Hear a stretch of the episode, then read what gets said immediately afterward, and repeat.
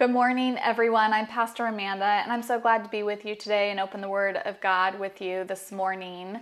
As you can see, we are here at our home doing things a little bit differently today because, as some of you may have heard, either through our email or our brand new texting platform, shout out to Justin Marty. Um, you heard that one of us may have been exposed to COVID 19, and truly we have no idea. Our circle has been super small, but I did spike a fever on Monday evening and have been battling that all week and the muscle soreness and you know all all the things that come with having a fever. So we're pretty sure everything's good, but we're being extra cautious and we appreciate your understanding. I personally just covet your prayers. It's been a roller coaster of a week and I'm just grateful today to be sitting upright and uh, just to be with you and to look at God's Word with you and be refreshed by Him alongside of you. So, before we jump in, uh, would you mind praying with me? Heavenly and gracious God, we need you so much. I need you so much. And God, as we come to your word this morning, we just come humbly. Father, we pray that you would just clear our minds from whatever we are bringing in today from our week. God, would you help us to focus on you? Holy Spirit, would you speak to us? Would you convict us and encourage us, transform and renew us during this time? God, whatever it is that we need, Lord, would you do it in us today? And I pray for myself, God, that I would communicate clearly what you have for me and for everyone gathered around their computers this morning. We love you and we thank you for this time. In the name of the Father and the Son and the Holy Spirit we pray. Amen. Well, if you've been with us, you know that we are in the third week of our summer series. It's called Who You Say That I Am. And actually, I meant to mention this before I prayed and I forgot. But because we're recording at home and things have kind of just been unpredictable this week, we do not have a PowerPoint for you. So we're going to go old school. And I'm going to ask you to grab a Bible or your phone. And there's really two main um, passages that we're going to be looking at today. The first one is in John 10, John chapter 10, verses 11 through 14, if you want to put a bookmark there.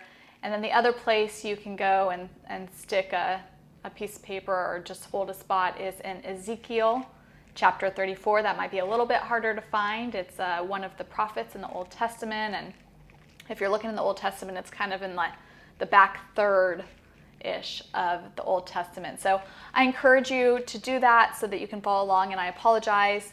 And once again, just thank you for understanding that things are a little bit different this week. But we are um, looking at who you say that I am.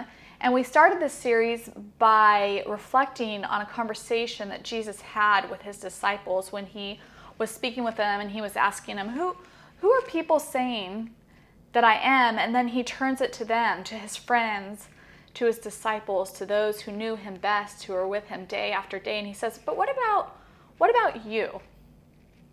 Who do you say that I am? And Peter boldly responds, Well, you're the Messiah, the Son of the living God. And Jesus affirms his statement and he goes so far as to say, Actually, you're right, Peter. And what's really special about what you just said is that the Father is the one who revealed that to you, not man. In other words, you didn't read it somewhere, you didn't study it in some kind of theology class. I'm asking you who you say that I am, and you are speaking truth that was given to you by the Father. And I I love that. And, and I've really, since I first understood that passage, I thought that is so exciting that we obviously within the the confines of scripture, we can't just go saying whatever we want, but but the Father, and, and we now say the Holy Spirit, speaks to us and convicts us and prompts us. And sometimes it's something so personal, it's literally just for us. And I think that that is so special because our God is a God about relationship and He loves us all uniquely and individually. And so there's this moment here. And, you know, I just can't help but think that who we say that Jesus is is really truly one of the most important things about us and and it's a part of really spiritual maturity to wonder if Jesus was right in front of us right now, right in front of me, right in front of you. You know, forget whoever's sitting next to you on the couch or around the table, or if there's a kid climbing on your lap. Like, if you were just sitting in front of Jesus and he looked you in the eye and he said, Who do you say that I am? Who am I? What would your response be? How is Jesus showing up in your life today? Because I think our answer to this question is one of the most important things about us. And so, in response to this narrative, we've decided to go through the I am statements of Jesus in the gospel. And last week we looked at I am the light of the world. This week we're going to look at I am the good shepherd. And it is actually a remarkable little passage that draws on one of the most popular images in all of scripture, which is which is shepherd imagery. Now, I don't know if it's just because I recently went to Israel, but it's so interesting going back and rereading passages that I've read before and, and heard maybe even several times before, and to just almost see them in, I don't know, a new light doesn't even seem to explain what I see, but it's it's like you kind of have let your imagination build a picture, an image of what might be happening in certain stories and then having been there i've heard some people say it's it like gives color it gives more color and maybe that's a piece of it but like for instance here in the story of of the good shepherd i just i picture the landscape that we drove through and that we walked through. And even some of the shepherds that i saw as we went along the road you know just going over the hills with with massive amounts of sheep. And i just it's just different. Before that, I had sort of this, I don't know, floaty, soft, sensitive picture in my head of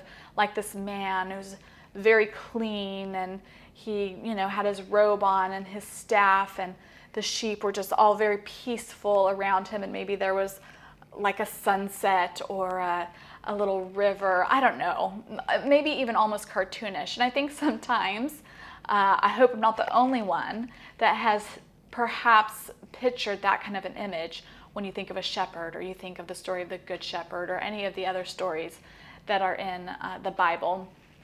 But actually, being a shepherd was not a glamorous, leisurely type of job. It was actually a very difficult job. Shepherds were extremely hard workers, and they were also very competent people they had a lot to think about when they were moving the sheep from one place to another. They had to protect them from things like the terrain. There were very rocky places where sheep could get hurt. There were hills. There were, again, having been there, there would be like a precipice that could just maybe come out of nowhere that a sheep could wander and fall off of. So they're dealing with that. They're also dealing with finding fresh water for the sheep, which isn't always easy in the desert. So they're navigating that. There's also predators that are looking around at every given moment. And so there's a lot of cylinders firing when you're a shepherd, and your goal is to protect the sheep and get them safely from one place to the other. And also, in uh, you know, just in the ancient Near East, shepherding would have been a part of the culture. You know, whether your family had a huge flock or whether you just had a few at your home, it was it was very common knowledge. So people knew this in that day. They knew how hard shepherds worked. It was a big part of their culture.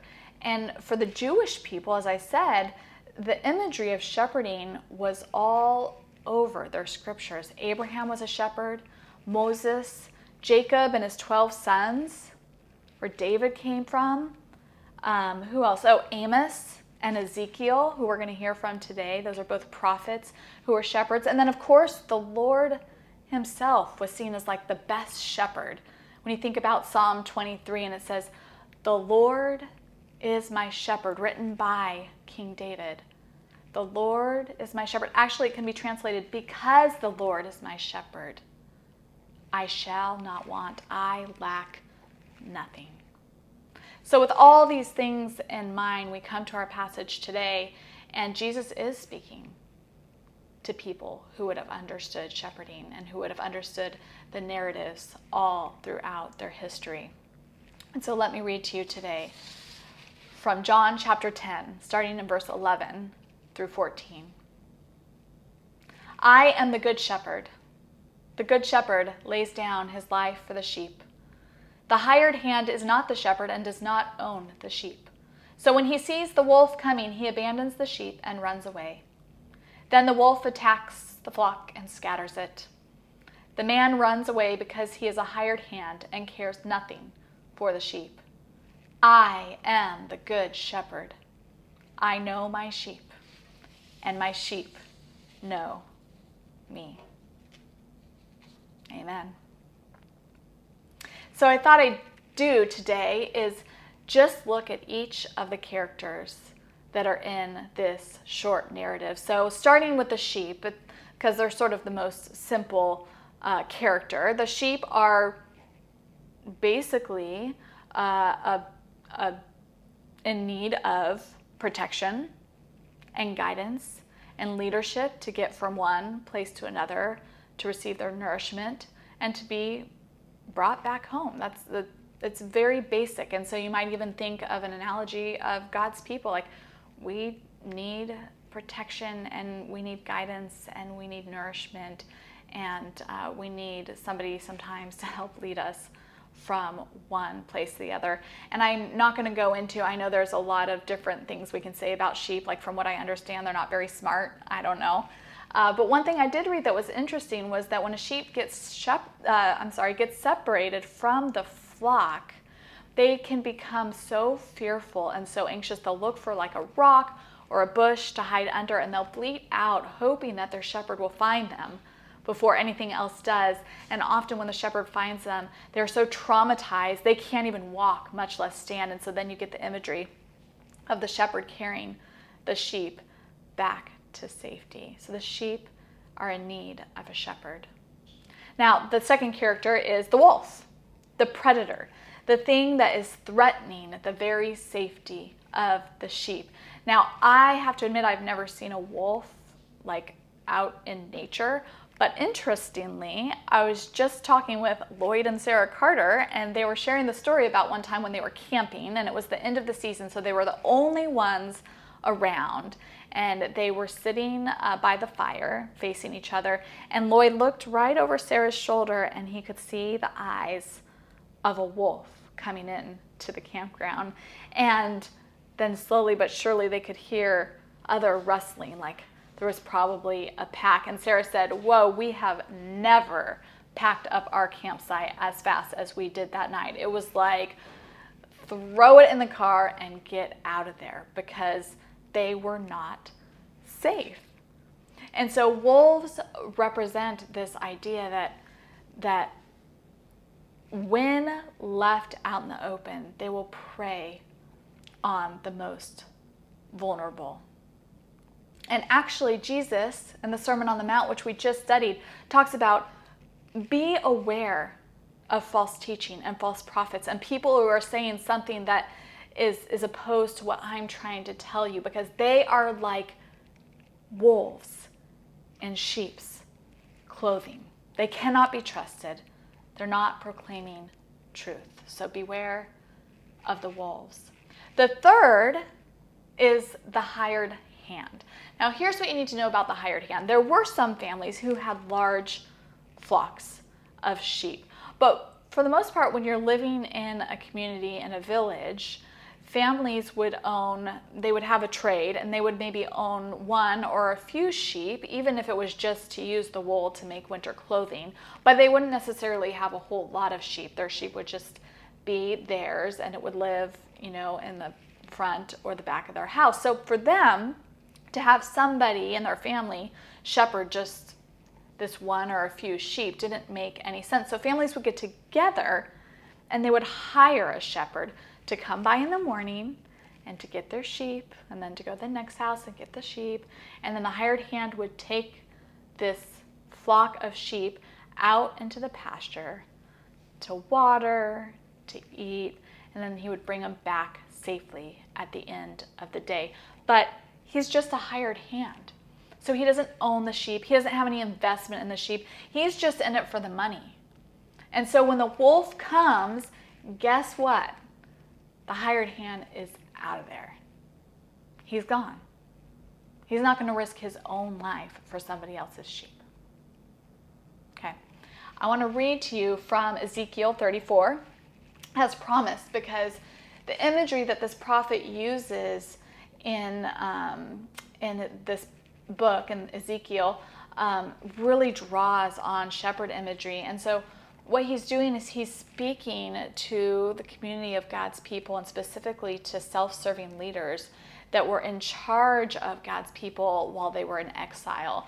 And uh, the message is given by Ezekiel, but it's from the Lord. And so this was it says in Ezekiel 34. You look at chapter 2, the very end of, I'm sorry, chapter 34, the very end of verse 2 through verse 6. This is what Ezekiel says. This is what the sovereign Lord says Woe to you, shepherds of Israel, who only take care of yourselves. Should not shepherds take care of the flock? You eat the curds Clothe yourselves with wool and slaughter the choice animals, but you do not take care of the flock.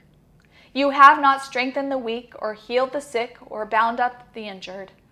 You have not brought back the strays, or searched for the lost. You have ruled them harshly and brutally, so they were scattered because there was no shepherd. And when they were scattered, they became food for all the wild animals. My sheep wandered all over the mountains and on every high hill. They were scattered over the whole earth, and no one searched or looked for them. The shepherds or the leaders in this community were reaping the benefits of being a shepherd, but they were not actually caring for the sheep or for God's people the way that they should have been. So, now back to our story for today. The fourth character is, yes, the Good Shepherd. Jesus, in stark contrast to the hired hand or to what we see here in Ezekiel, would do absolutely anything to keep his sheep safe.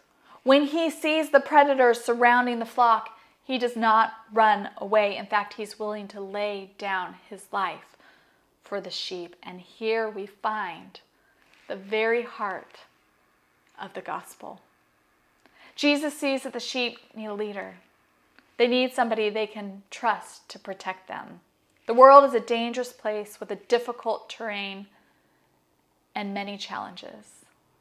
But Jesus makes a way. By showing up as the Good Shepherd, he's saying that this is how my leadership is going to show up in your life and in the world. This is what it's going to look like. In contrast to the worldly leaders who govern, asserting their power through control and oppression, Jesus says, I have come to serve and protect the most vulnerable. I'm not here to extract wealth from you. I'm here to lay down my life for you. I am not sitting in a tower of comfort waiting for you to come to me. I go out to you and I search for you and I protect you. It's a completely different kind of impulse, one that Herod and other leaders at the time would have seen as a direct threat to their leadership. So Jesus says he lays down his life for the sheep, but he says this other thing in verse 14. He says, I know the sheep, and the sheep know me. His connection to the sheep is deeply personal. Now, there are several words actually in Greek that can be translated to know. Some of them, like um, oida, are more connected to seeing. So, you know, it, it might say, well, I saw this happen so that I know that it did. Oida. There's a few other words that tend to emphasize the intellectual piece of knowing. Like, I studied this thing, so I know it to be true. But the word used here is ginosko. And it actually emphasizes a deep knowing with the heart. It indicates a relationship with the person knowing and the thing known. I will say that again. Ginosko indicates a relationship with the person knowing and the object known. The Good Shepherd is different because of his heart for his sheep. He doesn't just know about them, he knows them from the inside out. He sees them, he loves him. Have you ever had a moment where somebody just reached into your life and you felt so known and so seen? I've had several of those moments. I've actually had a couple recently, but one I will share with you, and I'm just going to just lay it out on the table. But I'll tell you, you know, in the midst of of everything that's been happening, there's been a lot of meetings and a lot of conversations with all sorts of different kinds of leaders and pastors and colleagues and just just lots of different levels of conversation. And there's one particular group that we met with a few times that um, I will say did not necessarily welcome a woman in a lead role as a pastor. And they didn't say that, but you know, there's just comments and things that happen that you just, you know, you just kind of go with. And I'm at a point in my life where I know like God is a, a big God and my my call is from the throne room of heaven and I don't I don't lose sleep necessarily about these things anymore. And I, I really hadn't even thought about it outside of just kind of joking with Greg about a few little comments that were made. Uh, but after a few meetings, I had one of the people who was present there send me a text and say, Hey, it's just been on my mind to just just shoot you a message and let you know I'm so sorry that those comments still happen today. I'm so sorry that you know you just get kind of overlooked and pushed to the side. That's not how I feel, and I know that's not how everybody in that group feels. And you know, even though it wasn't really gnawing at me, for him to say that was like, thank you. I just, I feel acknowledged. I feel seen. I feel known. I feel accepted for who I am. And it actually ended up meaning so much. And so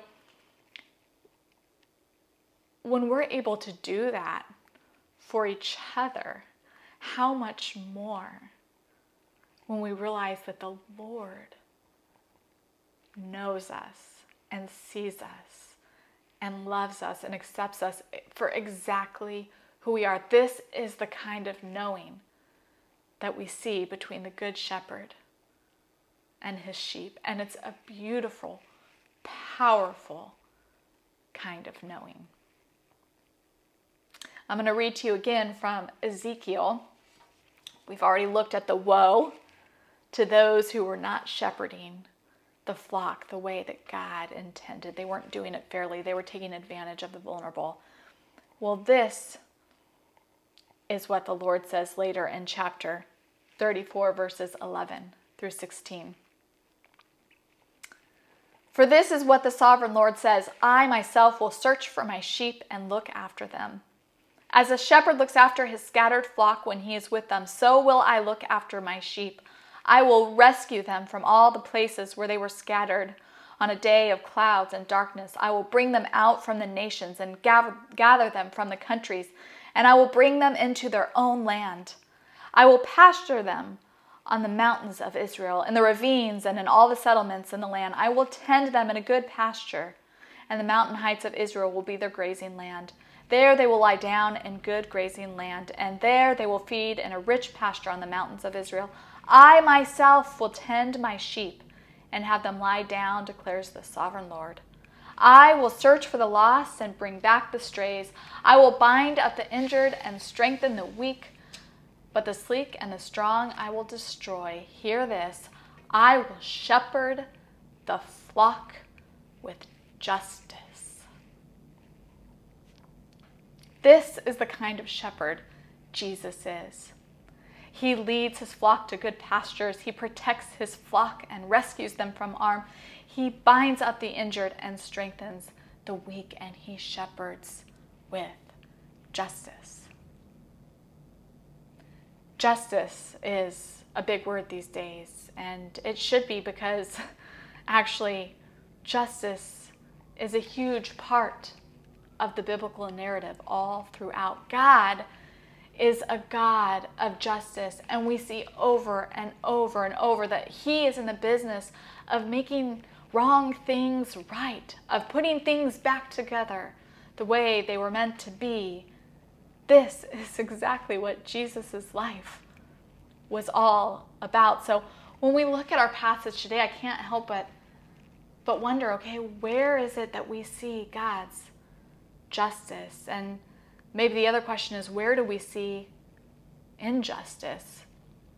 So, just at first glance, and I'm sure we could take this all sorts of ways, but when I think about injustice in our narrative from John 10, I think about the sheep. The sheep who are meant to be protected, and yet they are abandoned and left vulnerable to their predators.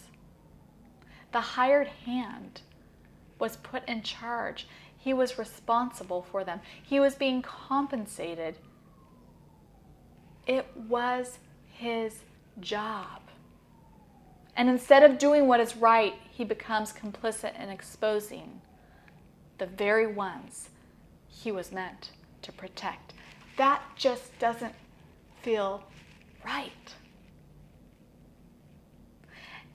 And then Jesus, on the other hand, he presents this completely different model for what it means to be a shepherd. And it's not so much that, you know, that it's like, well, this is this is unjust and and and Jesus, you know, eh, is is just as as much as it's that, you know, I'm going to see if I can explain what's going on in my heart and what what the Holy Spirit's put in there for me to say, but it's not even about like bad and good. It's it's that Jesus comes on a completely different level. And he comes moved by love. He actually wasn't even hired by anybody.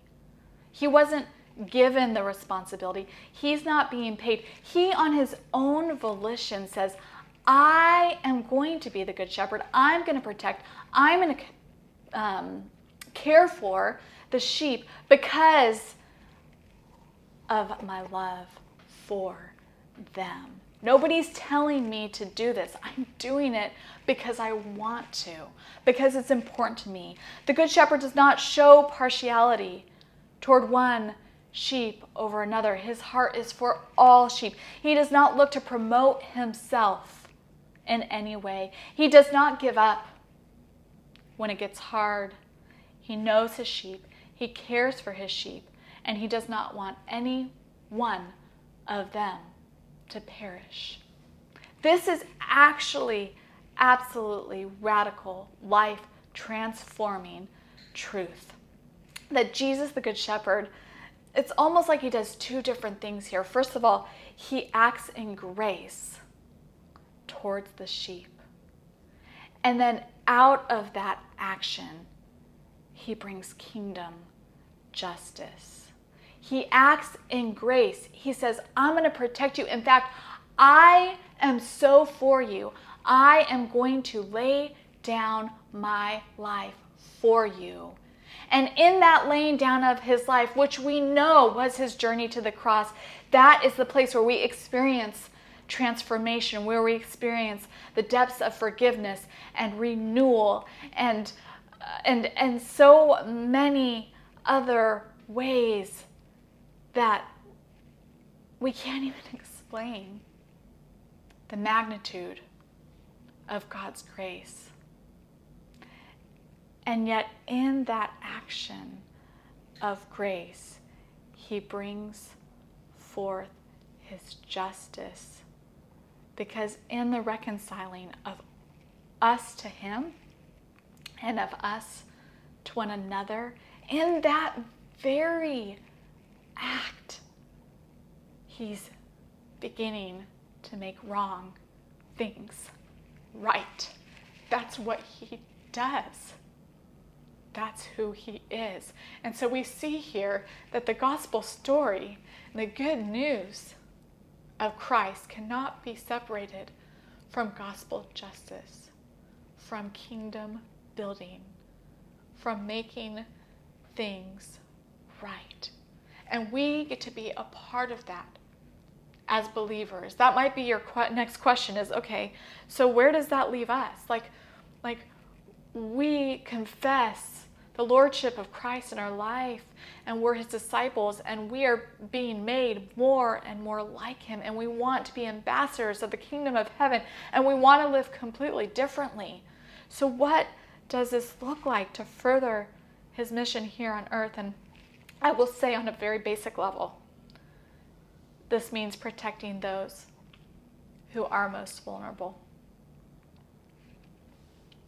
And we step out not only to do that in reaction to when we see it happening, but we do it because it's the invitation of the gospel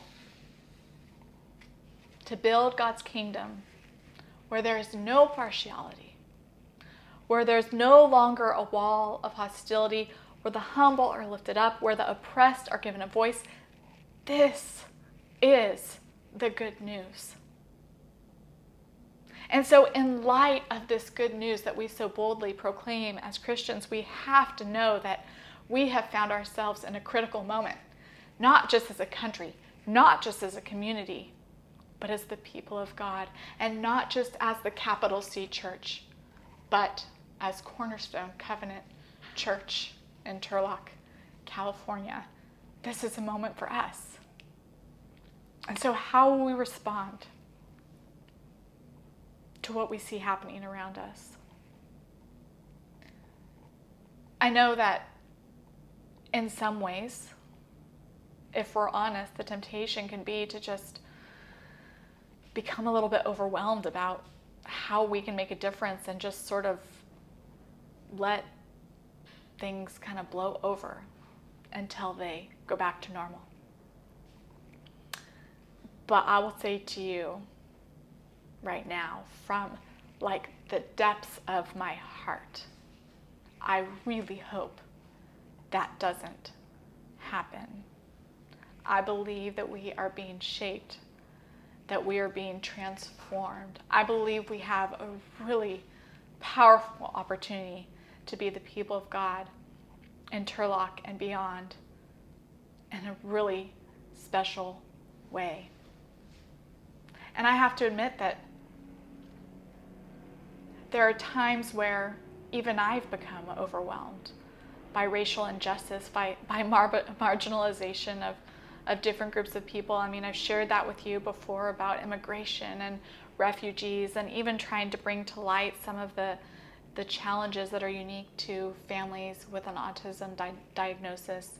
Um, there are a lot of ways that God has like peeled off a scab in my life over the last several years and sort of allowed me to see into the pain that somebody else might be experiencing.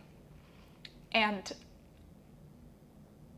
I've been very shaped by these moments um, and very challenged, but I also think I've missed some moments. And I think we've probably missed some moments as a church. And that's okay. But I want to do better. I think we can do better. And I'm excited about that. So, the first thing I'm going to do is I'm going to encourage you. Um, Greg mentioned it last week. We put a video um, of lament on our website called uh, Standing in Solidarity. And it's beautiful because it, it, it's a model, but it's also an invitation. And it really walks you through lamenting some of the racial injustice that we've seen around us, not just for the African American community, um, but, but other ways that we have seen it happen over um, the course of the history of our country. So I would really, really, really encourage you to go if you have not had the opportunity, use it as a quiet time or just personal reflection and watch that. And then I'm also going to add another video this week that comes from a conference called Thrive. It's put on by Bayside, and it was just sort of a um, a roundtable conversation that I found to be meaningful and useful um, as I, I process everything. And then, um, you know, as cliche as it sounds, I'm going to ask you to pray. Pick a day and come join the prayer group. We are constantly having just incredible conversations about what it means to be the people of God and um, to really speak out on behalf of things we see, but also trust in His goodness um, and His ability to bind up the brokenhearted and to heal the brokenness. And so it's a great place to be in community together. And as we wrap up today, I want to say I know that this is not going to happen overnight. You know, it's it's going to be a journey. It's going to take time, but let's be on the right side of history and let's be on the right side of the gospel. Jesus is the good shepherd. He lays down his life. He has a deep love for people. And we are, in a sense, his under shepherds, called to protect and to care for others as he modeled for us. Called to radical love and to gospel justice. Let me leave you with this final verse from the Apostle Peter. I'm sorry, I only told you to mark two places, but this is the last one. This is in 1 Peter chapter 5, verses 1 through 4.